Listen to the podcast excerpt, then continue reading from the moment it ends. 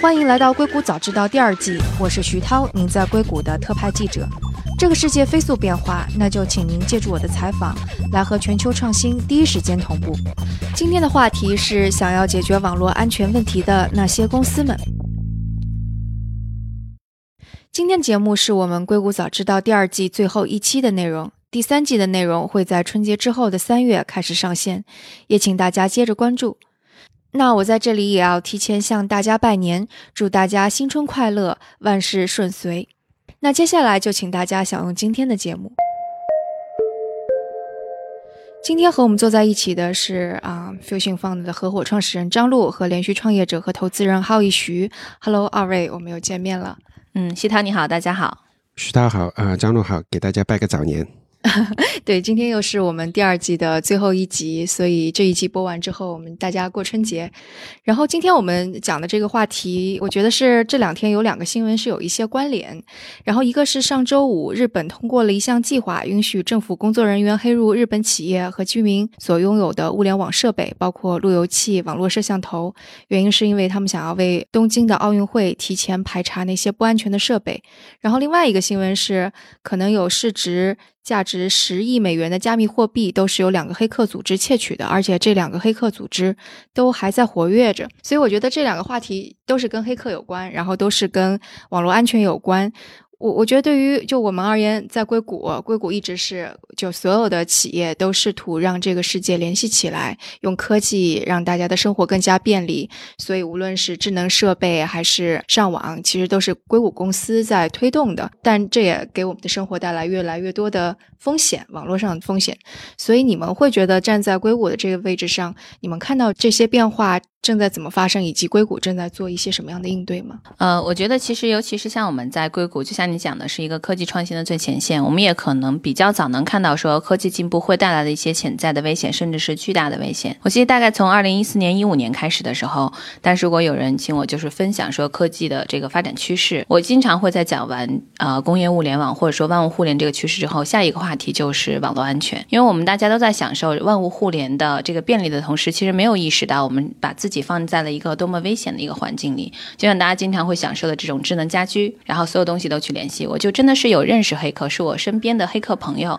他们互相开玩笑呢的做法会是说，我黑进你家里的 Nest 的系统，然后把你的温度控制的很高，你怎么样都调不下来，你除非你把它毁掉。所以这是身边一号愚人节的活动。对对，这是身边发生的活生生的例子。然后黑进这个无人机啊，如果不能黑进摄像头，我可能黑到你的智能的一个什么盒子，在家里再跳过去。有些时候也可以做路径劫持啊，还有很多蓝牙通讯这方面。有一些漏洞，他们都可以去做。甚至说，为什么很多我们讲说这个汽车公司它会很谨慎，不去用这个电控系统，没有像特斯拉一样很激进的去推进，也是担心说机械其实是比现有的他们能够保持的这个网络系统是更安全的。但是如果一旦引入电控，那车是不是也容易会被黑进去？所以这还是在一五年、一六年的时候，在工业界已经看到大规模的这样潜在的风险了。我们又想到说工业自动化、大量的机械手臂的应用，还有我们有一些工工业云的应用，所有数据连到云端，你可以进行实时监测，但是你也可能会带来潜在的风险。就如果有人黑到了这个系统里面，那它可以控制的就不是简单一个个人的信息了，它是一个公司企业的信息。所以我觉得从工业界、企业界，其实从很早就开始非常专注这方面技术的一个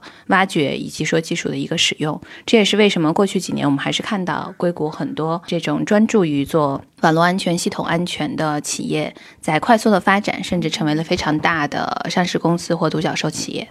对，随着人类社会的数字化的演进，不断的是数字化越来越多，我们的存储啊，我们的身边的一切东西都在不断的数字化。在数字化的提高的情况下面，也就意味着就有更多的空间让黑客去黑的一个空间。这是第一个。第二个，其实还有一个就是说穿了，就是有巨大的经济利益在后面。二十多年前，一帮黑客他做黑客的目的是为了自己出名啊，为了显示多有能耐。但是过去二十年，或者说到现在，绝大多数的黑客，他其实是为了赚钱，因为有巨大的，他黑进一个偷来你的信用卡的号码怎么样，他都是网上都能够按照明码标价能够卖的，巨大的经济利益在后面。一方面是黑客，但另外一方面，因为就是大家意识到说黑客之后的话，从技术的推进上面，当然也会有针对性。但你刚才提到的这个。日本政府在应对即将到来的啊奥运会所做的这个行为，其实会让我想起之前很多年前的一部科幻电影，叫《国家公敌》，是威尔史密斯演的。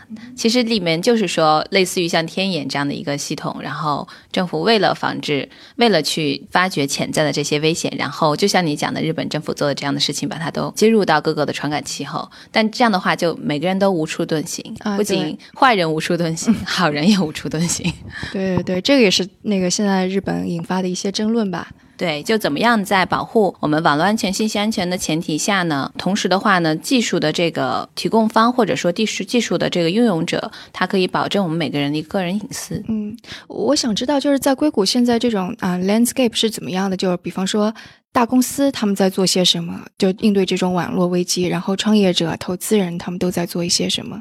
对，其实呃呃，在网络安全或者安全界，之所以有这么多的创业公司，有一个比较基本的问题，就是说这个安全的形态是不断的在变化的，并不是说今天有一个问题，十年以后、五年以后也还是同样的问题，基本上五个月以后就问题就不一样了。所以说它不断的演变，那这对大公司来讲，它很难去跟上这个黑客的那个行为。这也就是为什么会有这么多的啊安全公司的存在，因为是不断的演变。中国有句话叫“道高一尺，魔高一丈”，那永远就是在这么一个循环当中。另外一方面，就像浩宇讲的，一来是没有一个啊，就是说黑客这个道高一尺，魔高一丈，然后黑客也在演变。另外一方面的话，我们的技术平台也在变化，所以在这个过程中很难找到一百万的钥匙，说每个问题我都能解决。那可能最早我们的，比如说简单的互联网，但后面的话我们说万物互联，再到现在我们可能说以前是 Docker，再到现在的话到 Container，就每一层新的这种我们叫 infrastructure 的这个技术出现之后的话，我们都需要新的技术啊，去保证它的一个安全性能。我们以往用的那些安全技术。在我们现在的搭建的一些日常的网络，或或者说云服务，将来还有边缘计算等等这些的话是不适用的。所以对于安全的新的技术的需求是一时存在的。所以你也可以看到，像比如说硅谷最知名的安全公司 Palo Alto Network，之前其实他们很少进行收并购的行为，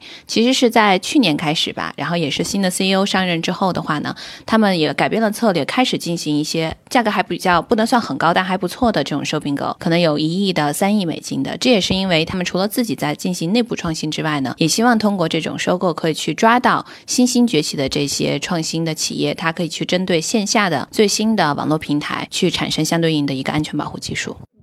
对，比如说你刚才说的那个一亿美金、三亿美金的这两个公司，其实都是云计算里面的安全公司。那这些云计算的安全的技术，都是 Palo Alto Networks 之前没有的，或者说他在创立的时候云还没有起来，他用十年以前的那个架构去做云的那个安全，其实是很困难的。所以说，去并购一些公司，就是就就非常必要。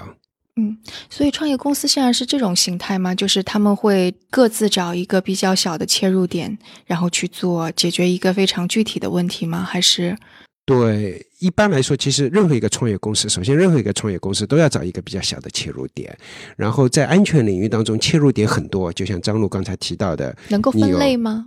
有有，就就好像你本本来没有那个智能电话，现在有智能电话，有智能电话的安全，以前没有云的云计算的呃东西，现在有云计算的，就需要云计算的那个安全。然后云计算里面有不同的架构，container、Kubernetes，然后也在一层一层的变化，每一层新的基础建设在变化，你也需要新的那个安。全的技术来保护它，所以说每每一个领域、每一层啊、每一项技术都会有自己比较独特的安全的需求。这也是为什么创业公司就会有大量的机会，因为有这么多的切入点啊，这是一个必须的。确实，就像浩宇讲的，其实你从技术层面上去分的话呢，其实很难区分，因为有些时候一些公司它去做的话，它也不是基于说一个很小的就是一个 vertical，它也要附带说它可能有两个不同层级的一个折叠。那可能如果真的要分类的话，我们看到其实就两大类，一类就是针对工业企业级应用的，因为它的网络形态、云计算的这个要求也不一样。另外一一类是针对个人的，其实现在对于个人这种 privacy 的技术也起来的越来越多。以前大家说实话是有这个问题，但是不一定用户会意识到说这个问题已经严重到我需要去用它付费，然后去使用这样的一个服务。再加上以前的技术可能会有点让用户去牺牲它的那个效率性还有方便性去使用这样的一个安全技术。现在也有很多新的技术起来，可以让用户可以更加我们叫无痕迹的去使用这些安全技术，有一个更好的进行啊个人信息的保护，同时用。户也渐渐有这个意识，至少在硅谷，大家越来越多的意识，甚至说用什么 messaging app，就是说要去用一些更安全的，然后对于自己信息的一个保护等等。我觉得这相对来讲还是硅谷特有的。我觉得大多数的老百姓还是对 自己保护自己的那些啊 credit card 就是信用卡这些的保护的意识还是不够高，或者付费意愿不高。就这么说吧，大约这个安全领域是一个一千亿美元的这么一个市场，全球百分之九十或者百分之九十以上是还是给工业界的消费者愿意愿意付费的，其实小于百分之十。当然了，其实他们其实是应该要要增强那个自己的付费意识，但是实际上至少。在过去二十年，你要做一个给消费者用，然后让他们有付费的，还是比较困难。至少目目前为止是这样。当然，就像张璐说的，现在硅谷啊，或者说一些懂技术的，或者就是有一些啊意识超前的，有确实有一些人他有这些付费意愿了。这也是这苗头刚刚开始最多。哎，浩毅，你方便讲你那个当时创业？因为我知道你做创业也是跟安全相关的，你当时是怎么挑选一个细分的领域去做的吗？当时我们做的一个细分的领域也是网络安全，主要是从那个方法论上面会不一样一点，就是说用一些人工智能、机器学习的方法去解决一些老的问题，一些老的问题是比较难用呃过去的方法去解决。然后我们发现，哎，用那个人工智能、机器学习能够更加有效啊。所以说，并不是说一定是解决了一个新的问题，而是说一个老的问题、比较困难的问题，去用个比较新的方法去解决。嗯哼，当时难道没有类似于类似的人在做类似的事情吗？还是说是因为这个领域其实真的是非常的新，所以大家都是挑选？是这样子的，就是说。英文当中一句话就是“魔魔鬼在细节里面”，很多人都会做，都会说我做 AI 或者做呃人工智能，但是是不是真正在做，是不是有效，是不是有足够的数据把一些的初始的模模型给建起来？其实可能你有一千家公司都是这么说，真正到最后能够落地、能够做出来的，其实还是屈指可数。所以我们算是算是一个比较幸运的一个少数几个公司，我们觉得我们做出了一个很不错的。模型，然后也受到了别人的认可。嗯哼，张璐，你有看到一些让你比较 impressive、比较觉得嗯还蛮眼前一亮的这种创业公司吗？呃，有啊，我其实，在安全这方面，呃，从一五年开始就陆续投了好几家公司。当然，他们有不同的侧重，有些比如说是针对这种金融系统的一个安全解决方案，也有些它是做这种叫我们叫 equipped data search，就是在啊信息加密的情况下进行搜索。这样的话，就去，因为大部分时候大家信息被泄露或者会被啊黑客去 hack，是因为他在。搜索信息的时候需要有一个解密的过程，也有一个就是，比如说中心信息一个虚拟化，所以黑客攻进去可能抽象一点讲，就是他小偷进到这个房子里，发现房子里是空的。所以他可能就没有办法去偷东西。那最近我们去年投的公司的话，其实啊浩也知道这个公司 Neural Vector，他们做的是 container 这方面的，也是一个很新的云计算上面一层的这种安全解决方案。所以其实就像我刚才讲的，其实，在每一个阶段，它在技术变化的同时，它都需要相对应的新的安全技术解决方案。所以安全这个行业呢很有意思，尤其我们现在是说大家在大量的生产数据，我们周围有这么多传感器在去收集数据，然后数据被被分析、被传输，然后进行个性化定制。传送等等，大公司有是大海量的，我们甚至说有点数据垄断的这样的情况出现，所以我们在未来的这十几年会经历的情况就是安全市场会一直存在，甚至说越来越大，而且甚至说我们将来因为 cyber crime 可能是最大的一种啊犯罪行为，那相对应它对技术的要求、精度的要求会越来越高，所以我们会持续的看到这个行业不断的出现新公司。那从投资人和创业者的角度，我们也必须要不停的学习，因为不可能说以前学的东西的话，在未来就可以应对说新的产品的需求，可以去。寻找到对的创始人，我们还是要不断的学习，去看哪个新的方案是更好的一个解决方案。其实我就突然想起来，之前有次是跟那个 Alex Damas，他以前是啊 Facebook 的呃 Chief Security Officer，他是因为经历了安全官，对，他是经历了当时一六年，你知道，就是在竞选的时候啊，有俄罗斯的黑客，然后去啊利用 Facebook 上面的数据去进行这种。啊，对于民意的导向等等，但是我其实跟他聊，他提的一点就很有意思。他说，其实。我们当时其实是在尽自己最大的努力去保护安全，但我没有这么大的能力，因为其实大家以前都没有过这样的经验，遭受到这么大的攻击，或者说需要去保护这样海量的数据，怎么样去保护？他其实当时就呼吁一件事，说希望可能在未来，比如说以在在比如说在国家或地区，它有一个这种独立的第三方的中心，它聚集了一批最厉害的这种安全高手。但任何大的企业在面临到这种威胁的时候呢，这个第三方可以跟他们进行合作，同时的这个第三方最好也可以。说有政府背景，也可以说没有政府背景，他可以很早的获知一些信息。就比如说 Facebook 后来被调查的时候，其实无论是 FBI、CIA，他们是很清楚当时是有这个黑客攻击的行为的，但是这个信息 Facebook 并不知道。所以可能这还有涉及到是说，是不是有一群人他在固定的、持续的去监控这些所有的安全隐患的问题，然后当一些事件发生的时候，可以给这些大小的企业提供相对应的一个帮助。这个不只是说一个技术能解决的问题了，还有一个信息沟通，还有一个时效性的问题。我好像知道，就有一家创业公司 Intel 投资的，他们就是把一些黑客，算是白帽黑客招募进来，然后用众包的方式帮这些公司来查找他们的漏洞，似乎有这样的商业模式出来。也有这样的公司，其实后面安全这个领域当中，后面有一个很大的问题，就是说真正能够去做这些防漏洞，然后去做这些给首席安全官打工的人，其实是数量远远小于领域应该要的。可能很多人估计，可能只有十百分之十的人在那边做事，但实际上我们需要百分之百的人，所以说其实差距是很大的。因为他们很聪明，然后并且觉得自己并并不只是因为，因为首先你想。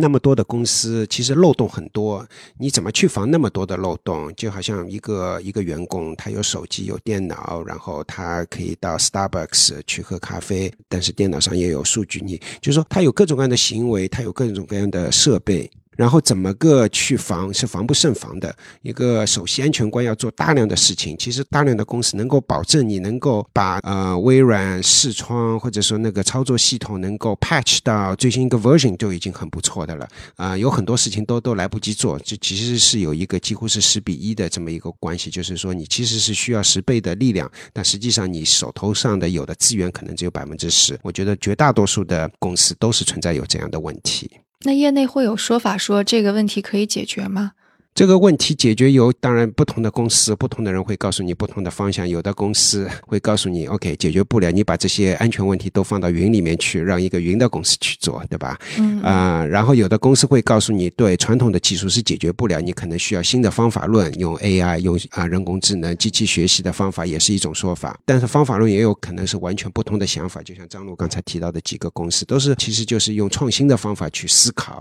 如果你用传统的方法，肯定是跟不上的。但你一定。用创新的方法，那可能会有十倍的效率出来。但问题是你有十倍效率出来，道高一尺，魔高一丈，就是这是一个循环嘛？这个循环是周而复始的这么一个循环。嗯。所以这个产业听起来就跟其他的领域行业是不一样的，真的就有点是邪恶对抗的这样的。对，在 VC 界我们把它叫做 Evergreen Industry，对，常青树，常青，就你永远会永死的。张璐他只要看这个 安全领域，他永远总有他总归有有每每每年每个月总归会看到好的公司，也不是说是啊这个问题解决了，永远是层出不穷的。这是这是第一个，第二个里面有一个就是说要去想想问题的方法，就是说其实就是靠。Cost 的问题，就是说黑客他不可能花大量的无就是无穷大的精力去做这件事情，他的力量其实是有限的。所以说，你如果能够防住，使得他不花太大的开销，能够来闯进你的那个设备也好，或者说你的数据中心也好，其实你就赢了，并不是说是呃滴水不漏的。对对对。那刚刚你们也提到说，一定会有这种小的创业公司针对特殊的问题不断不断的出来。那在这个领域当中，就跟其他的行业不一样，它出现的独角兽的几率会怎么样？它的退出更多的是呃，比方说一直是保持小而美迭代，还是说呃被大公司收购？然后跟其他行业会有什么不一样吗？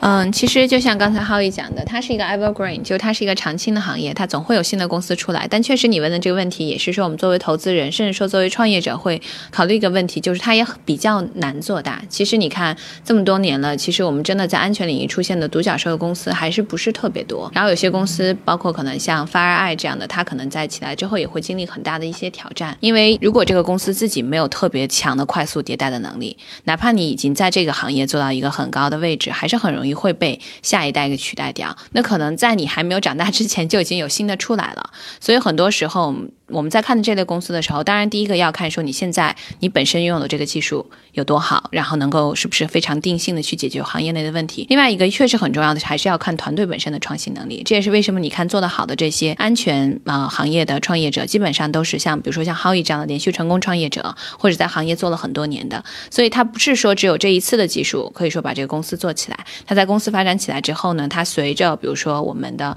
基础的架构的技术的发展、云技术的发展，它可以看到新的机会，然后呢产生新的产品，然后可以让公司的这个覆盖面从一个点扩展到一个面，然后可以成型一个比较大的一个公司。所以可能从这个角度来讲，对于创业者本身的素质，在这个行业会要求更高一些。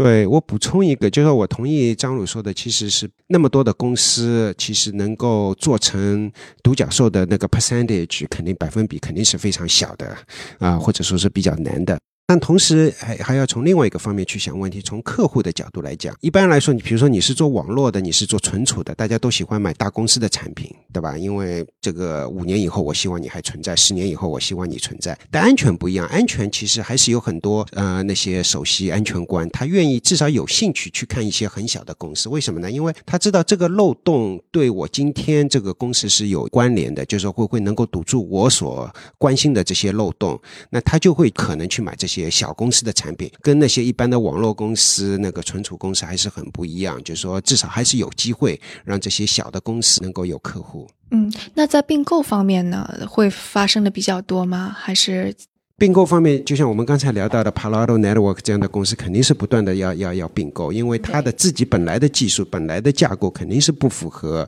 就是现在的包括云计算，接下去就像那个张刚才提到边缘计算，对，那边缘计算如果就起来了，他们有没有技术，肯定是需要也是靠那个并购的方法去获取。嗯，所以这个领域就相当于是一个并购会更加频繁发生的，但是成为独角兽会比较少的一个领域。可以这么说吗？少不少，从数量上我很难说，但是从百分比上面来讲，就是说这么一堆公司，它里面有百分几的公司能够起来，那我相信这个百分比肯定就是说相对数量会比较少。因为你要记得，安全公司全球有两千家公司，但全球没有两千家网络公司，没有两千家存储公司，但是它有两千家，所以两千家公司不可能，呃，那真正成为那个独角兽，那那是那是少之又少嘛，那肯定。那它的特点其实和别的行业相比的话，一来的话呢是它虽然说很多公司它做不大，但你会发现这些公司也可以活着，他们也可以有很不错的现金流。因为很多时候，为什么它的这个所针对产业做不大，是因为可能这个问题只存在于特定的几个企业里面，它没有成为一个现象级的行业里面拥有的一个问题。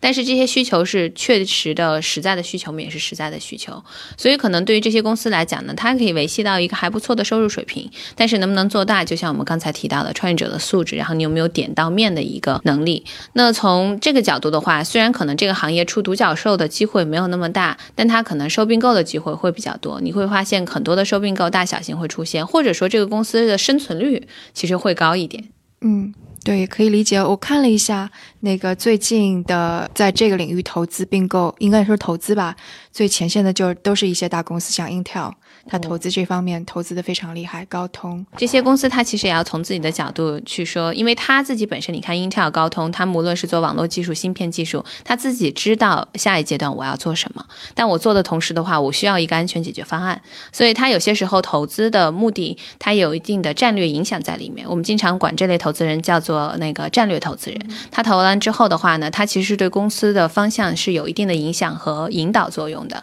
他希望说看中了这个团队或者初始的技技术，通过我的投资之后的话，有没有可能引导你将来发展的这个产品和我未来可能推出的产品是一个很好的契合点？它就不需要走到说我产品推出了之后再去找解决方案，那中间就会有一个空窗期。嗯，哎，你们会知道现在中国这方面是一个什么样的状况吗？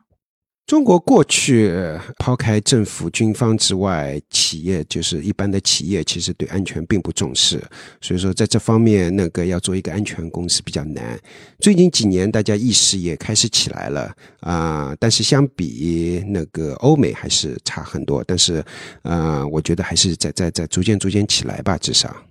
所以其实也让我想起来，我们有些时候开玩笑讲说，安全这个行业真的不好做，因为它是个苦活累活，而且很多时候是说你必须要先有很巨大的问题发生了之后，大家才会意意识到你的价值。但你把这个漏洞补上了，但凡漏掉另外一个漏洞的话，很可能这个批评声会起来比较快。所以从安全这个行业的创业者还有企业的角度来讲，它其实本身也是处在一个快速的迭代的这个高压的下面。嗯哼，所以浩宇，你是现在感觉到高压之下吗？提起中国，讲一个那个我前两天听到的一个朋友说的，他是在也是在做一个创业公司，做安全方面的，做了一些网络安全的东西。后来他发现，哎，卖给那些老板，那卖卖给那些企业，他们其实不是很 care 是不是有恶意软件啊，怎么样啊？不管他们是不是被足够教育到了，还是是不是真的有问题，但是他们反而就会会更加 care 用用这些他的产品去看看员工在做什么，员工是不是上班，是不是自己那个买买卖东西啊什么。所以说，他把他的产品，他把他的产品完全就是用在不同的一个 use case 里面了。其实这从这一方面，就他觉得，哎，我在这边，就是说我做了一个相当于美国这么一个公司，这么一个产品，然后在中国落地，发现人家 人家用我这个产品都都用不同的途径去了。这是这其实是反映一方面就是中国安全产品的一一个现状吧。但是就像我说的，也是逐渐在意识也是在改善。这个要等到那个这个在中国某个产业发生一个重大的黑客事件，造成非常大的影响，可能就会有所改观了。这些其实已经在发生了，比如说包括滴滴，可能几年前根本就一点都不 care 那些安全的，但是最近几年也发生了一些事情，这有些事情实际上是跟那些数据、司机啊、乘客的数据被泄露出去，然后你，然后现在他也开始在这方面有有有所投资，所以这些就就像你说的，要要有一些事件驱使他，但是这些事件也在发生。然后这些老板们也在意识到这些问题。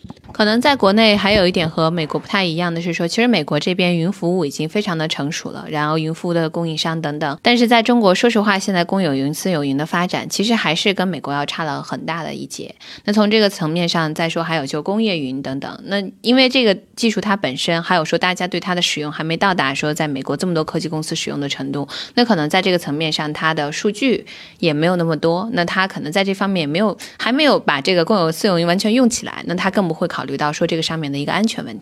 对这个。意识不够，还是体现在很多方面。比如说，在美国，Target 一个财富五百强的一个公司，它的 CEO 因为它的数据泄露，然后丢掉了自己 CEO 的职位。在中国，至少在短期内，我想象不出来一个 CEO 仅仅是因为有些数据被泄露就丢掉 CEO 的职位。所以说，这这你能够看出来中美的区别。我觉得中国数据泄露的问题太严重了，你但凡在哪儿稍微留了一个电话号码，马上骚扰电话就过来了。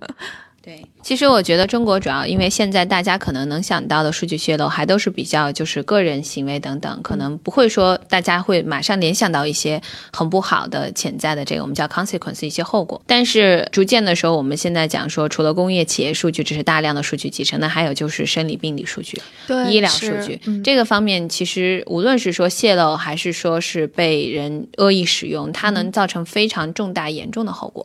对，只是我们现在可能对，可能可以说一下，其实，在美国有几个高危行业，而且是被勒索很多的。其实医院就是一个非常高危的行业，经常听说被勒索。然后就是大型的零售商，对，嗯，对，那个有有黑客 hack 进那个 pacemaker，pacemaker 中文叫什么？pacemaker 是起搏器，对对，帮助心脏的。对，有一些你想，这个就是对人这是非常至关重要的。为什么要黑入起搏器呢？就就好利益嘛，也可以勒索呀，也可以勒索。OK，对，就是如果你不给我钱，我就让你。对对，这是很可怕的。对，还包括我们现在很多这个生理数据，然后基因数据，所有的这些在被收集的过程中啊，可能用户都意识不到可能会潜在带来什么样的一个后果。嗯。对，那个除了医院之外，我看到《华尔街日报》会说，那刚刚你提到的工业工业云，对工业云，这个也是一个高危行业。除了这两个，还有其他算是高危的吗？我觉得这些保险行业，保险行业也比较高位。我觉得只要有钱的，对，只只要有钱的行业，黑客都有兴趣。还有是那个 Equifax，对对对，就就是那叫呃个人信用的这个公司，嗯，个人信用保险行业，这些都是高位行业。嗯，所以你会发现这些企业的话，他自己其实都在非常焦急的寻找这个解决方案，但同时你说他对技术有深入的理解吗？也不一定有深入的理解，所以有些时候使用的解决方案不一定是能够对上的。嗯哼，像就是在硅谷这边的创业公司。他们可以把市场盯在中国吗？比方说，如果中国发生了，一般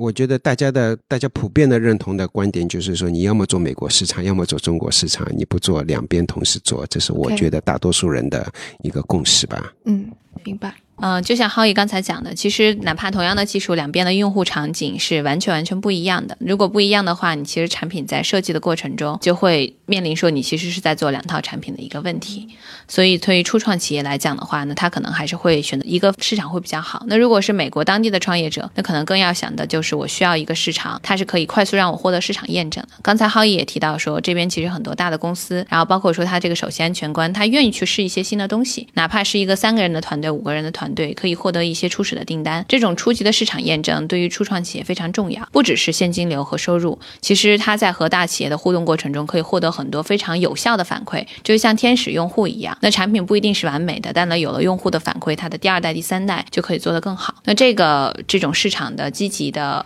啊反馈的生态机制，呃，可能不一定是在。呃，其他的地方也存在，所以可能创始人也会选择一个更友好的市场去开始做。嗯，不过如果我们假设说那个中国的市场其实比美国晚了三到五年的话，那也许安全这个市场，呃，是三五年之后中国创业者可能比较好的一个创业方向。对，这这个就是要看一个 timing 吧，就是说趋势肯定是大家都这么认同的，但是是三年还是五年还是多少年？七年。这这是这是这是一个比较难预测的。对，是的确看中国市场发展的怎么样吧，以及是不是会有重大的事件出现，造成了非常糟糕的情况。对，嗯，好，那我们今天的节目就到这里，非常感谢啊，郝乙跟张璐做客《硅谷早知道》。好，谢谢两位。嗯，谢谢两位，谢谢徐涛。今天的节目就到这里，感谢大家一年多来的陪伴和共同成长，也祝大家春节快乐，来年诸事顺遂。那我们开年第三季再见。